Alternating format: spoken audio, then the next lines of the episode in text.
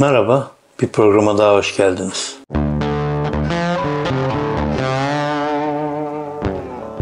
Bugün tekrar 15 Temmuz'a döneceğim. 15 Temmuz e, hiç bitmeyecek benim programlarımda. E, bazen e, ara verdiğimde zannediyorlar ki 15 Temmuz'la ilgili konular, sayfalar, kişiler falan bitti. Hayır, bugün çok az duyduğunuz birisinden bahsedeceğim. Bu çok az duyduğunuz birisi esasında 15 Temmuz'un en önemli kilit taşlarından bir tanesi. Tuğgeneral Ali Kalyoncu. Tuğgeneral Ali Kalyoncu 15 Temmuz'da 18 tane tank ve personel zırhlı taşıtı zırhlı personel taşıtı sahaya süren, bu emri veren general. E, burada bilgilerini, emirleri e, göreceksiniz. Bunlar e, konuşmalarını göreceksiniz, verdiği emirleri göreceksiniz. Ve bu olayı Yarbay Ejder Yıldırım'ın üzerine atıp kendisi sıyırmış bir komutan. Fakat 15 Temmuz'da Anadolu Ajansı ve diğer gazeteler de Ali Kalyoncu'dan çok bahsettiler. Firari olarak bahsettiler. Sonra yurt dışına kaçtı diye bahsettiler ama e, ne zaman kaçtığını ve e, Edirne sınırına ne, ne şekilde gittiğinden hiç bahsetmediler ve hangi ülkede olduğu da e, hiç konuşulmadı. Ali Kalyoncu çok ilginç bir şekilde Ekim sonunda yurt dışına çıkıyor. Çıkıyor yani kaçmıyor çıkıyor. Neden e, bundan eminim? E, birincisi e, Ali Kalyoncu Edirne sınırına kadar makam aracıyla gönderiliyor.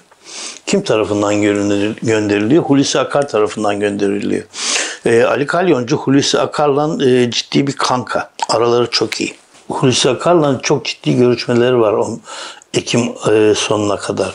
E, ikinci e, çok arasının çok iyi olduğu kişi kim? Adnan Tanrıverdi. Adnan Tanrıverdi de Sadat'ın kurucusu ve ilk ihraç edilen dinci komutanlardan bir tanesi.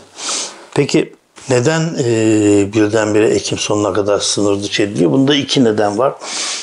birdenbire herkesin firar diye anlattığı adamın bakıyoruz ki tutuklama emri yok. Tutuklama emri çok sonradan geliyor. Ee, çok sonradan geliyor ama tutuklama emrini çıkartan kişi e, önce başka bir e, yere sürülüyor. Sonradan o ihraç ediliyor. Peki bu o tutuklama emri sonrası Ali e, Kalyoncu ihraç ediliyor mu e, askeriyeden firari olduğuna göre ve darbeci olduğuna göre? Hayır firari olmasına rağmen e, e, ve darbeci diye, e, FETÖ'cü diye adlandırılan kişi ihraç edilmiyor. Ali Kalyoncu emekli ediliyor. Belki şaşıracaksınız ama Ali Kalyoncu şu anda emekli. Gittiği ülkede de emekli maaşını alıyor. Neden ikinci ikinci konu neden birdenbire Ekim sonuna kadar e, Türkiye'de firari olarak kalan, evine baskın yapılmasına rağmen bulunamayan, iş yerine baskın yapılmasına rağmen bulunamayan Ali Kalyoncu e, bu noktaya geliyor. E, çünkü Ali Kalyoncu belki de e, istediği, anlaştığı güven, güvenceyi Hulusi Akar'dan alamamış ve büyük bir olasılıkla Hulusi Akar'ı arıyor ve konuşurum, seni de ihbar ederim, e, altından kalkamazsın diyor ve bunun üzerine Hulusi Akar e, bir özel araç göndererek kendisini e, Yunanistan Edirne sınırına kadar getiriyor. E, bu noktaya sonradan döneceğim. Ali Kalyoncu'nun nerede olduğuna sonradan döneceğim. Ne yapıyor? Dördüncü Kolordu Komutanlığından ne yapıyor? Ankara Mamak'taki yerden 18 tank ve zırhlı personel taşıtı çıkartıyor. Bunun kaçı zırhlı personel, kaçı e, tank e, o rakamı e, ulaşamadım henüz. Ama e, bu rakamda mutlaka çıkacaktır. Evet belki uçağın sesiyle e, duyamamış olabilirsiniz. E, Ali Kalyoncu e, 18 tank ve e, zırhlı personel taşıtını Mamak'tan 4. Kolordu Komutanlığı'ndan e, Ankara sokaklarına salı veriyor. Bu, bu yazışmalarda var zaten e, hem e, Ejder Yıldırım'la hem e, başkalarıyla bir sürü yazışmaları var, emirleri var. Evet, e, dediğim gibi Hulusi Akar'ı tehdit ettiği için e, bu e, işlem gerçekleş, gerçekleşmiş olabilir ama ilginç bir şekilde Edirne sınırına getirildiğinde e, bu sadece e, hadi git denmiyor. Alman istihbaratına teslim ediliyor şey Ali Kalyoncu ve bugüne kadar Almanya'da ya da başka ülkelerdeki hiçbir komutanın e, bir haber aldığı bir kişi değil. E, burada bir parantez açacağım. E, 15 Temmuz sonrası e, Köln'deki bir binaya iki kişi iltica için başvuruyor. Bu iki kişinin iltica işlemleri işte internette, bilgisayarda yapılmaya başlanıyor. Ee, yarım saat sonra falan e, tam saatini bilemiyorum. Başvurduktan sonra gece oluyor bu olay. Ee, binanın etrafı çevriliyor. Mesai saati dışında zaten yapılan bir işlem. Binanın etrafı sarılıyor ve bu iki kişi istihbarat tarafından götürülüyor. Bütün başvuru işlemleri de siliniyor. E, isim vermediler. İsim vermeme nedenleri bende saklı. E, onu peki pek ileride belki açıklayabilirim ya da kendisi bana bu istihbaratı veren kişi açıkla diyene kadar susmak zorundayım. E, bu kişilerden bir tanesi Dışişleri'nin en Dışişleri Bakanlığı'nın en üst düzey görevlerinden bir tanesi. E, diğeri de ya Cumhurbaşkanı Erdoğan'ın o dönemde ya da Başbakan Binali Yıldırım'ın e, danışmalarından, danışmanlarından bir tanesi. E, ve hala bu iki kişiden ses yok. Nereye götürüldüklerine dair bir bilgi yok. Yani e, güvenliğe alındıklarına dair bilgi var e, Alman istihbaratında olduklarını biliyoruz. Alman istihbaratına ne gibi bilgiler verdiler onları bilmiyoruz. Ama Ali Kalyoncu'nun da bu iki kişiye eklendiğini tahmin ediyorum. Çünkü Ali Kalyoncu ile ilgili hiçbir bilgi bugüne kadar ulaşmadı. Şimdi bu Ali Kalyoncu neden e, önemli?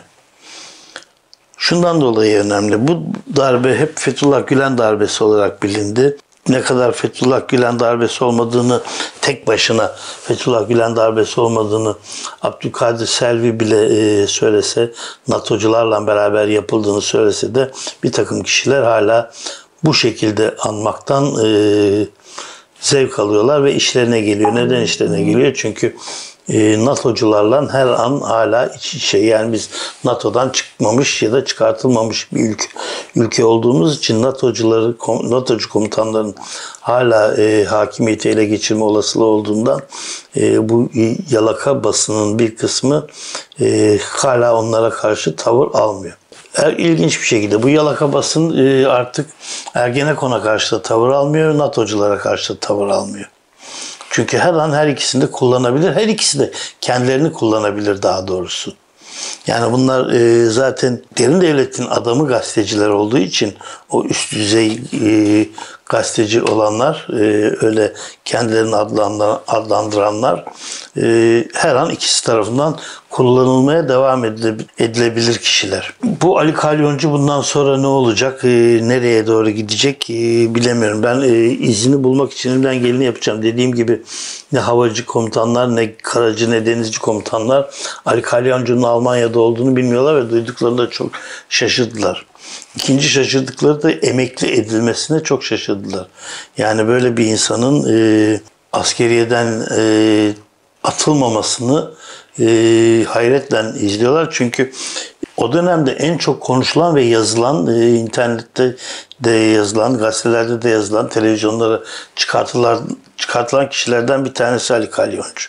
Ali Kalyoncu'nun e, er, Ekim'e kadar, Ekim sonuna kadar Hulusi Akar'la ve Kara Kuvvetleri Komutanı'yla konuşmaları var. Telefon konuşmaları var. O kayıtları size e, ileriki programlarda sunacağım. E, ses bantlarına ulaşabilir miyim bilmiyorum. E, çok zor çünkü sildirilmiş. Ya kim tarafından büyük bir olasılıkla Hulusi Akar'ın emriyle silinmiş bunlar.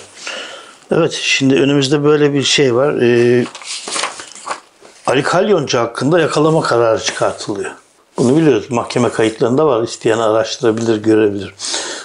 O e, yakalama kararını çıkartan ve tutuklama kararı, gıyabında tutuklama kararı çıkartan kişi ne oluyor derseniz o e, önce başka bir yere sürülüyor sonra e, o meslekten ihraç ediliyor ve hapse de giriyor. İlginç değil mi?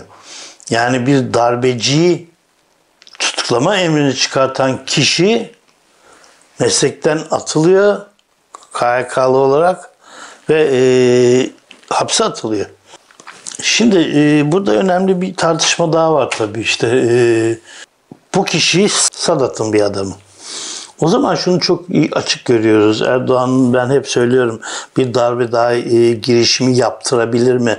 Oraya birilerini sokup hep söylüyordum şey gibi Adil Öksüz gibi birilerini sokup yapabilirim diye ama Adil Öksüz'den önemlisi tabii komutan sokmak.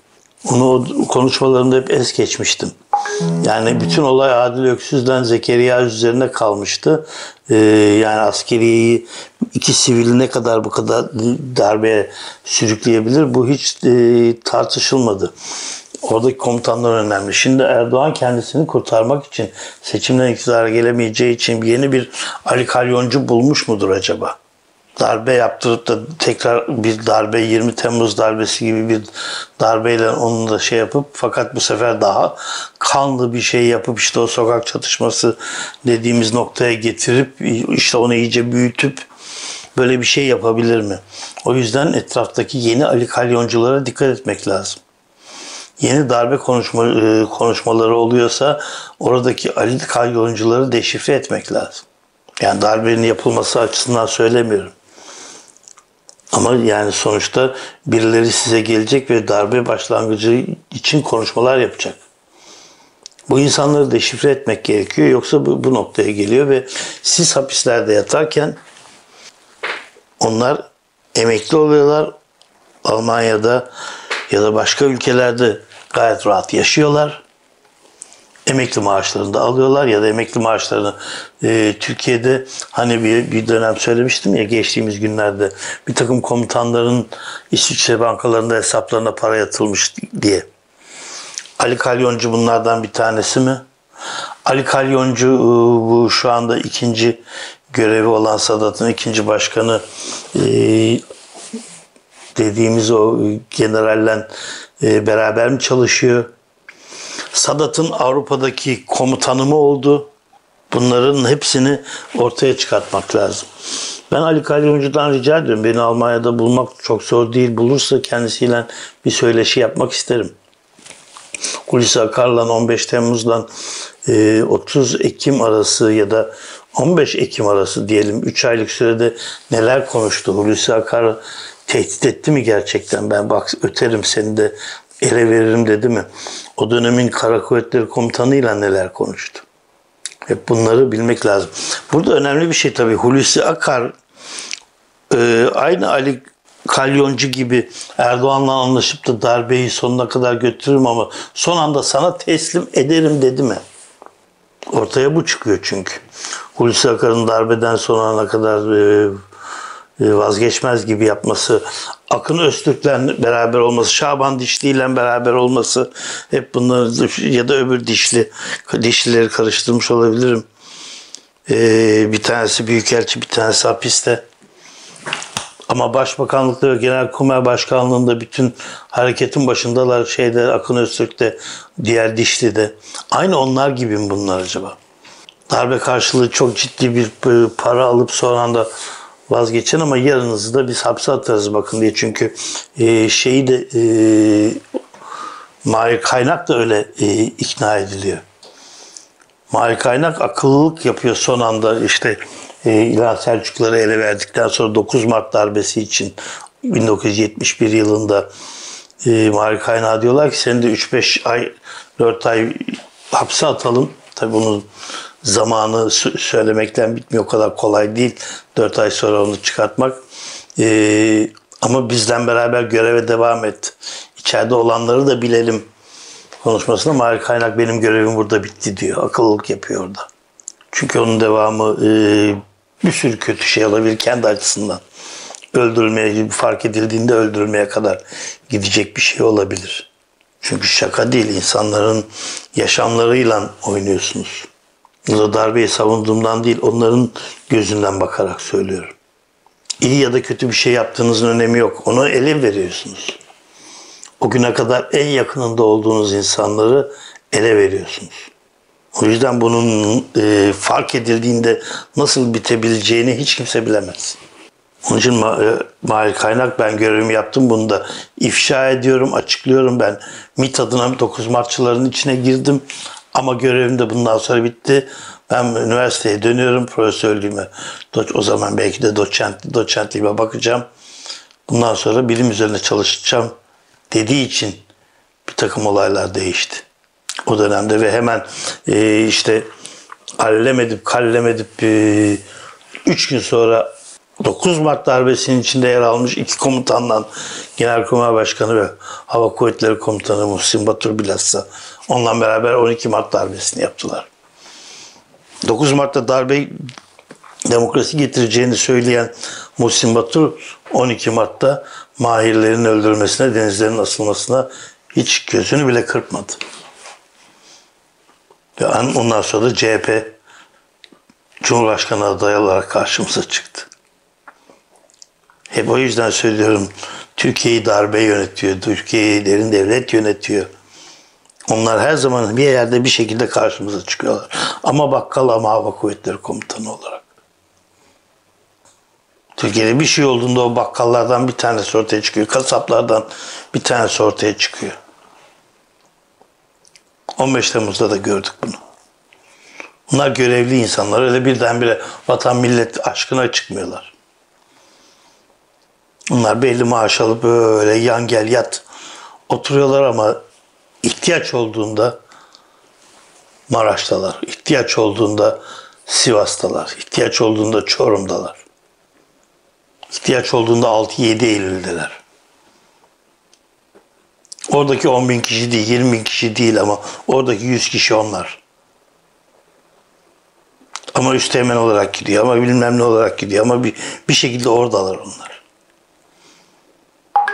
İşte Ali Kalyoncu da bunlardan bir tanesi tabii üst rütbe anlamında bunlardan bir tanesi. Evet bir, programın daha sonuna geldik. Bir dahaki programda buluşmak üzere dediğim gibi Ali Kalyoncu e, programı bir ya da iki program daha devam edecek.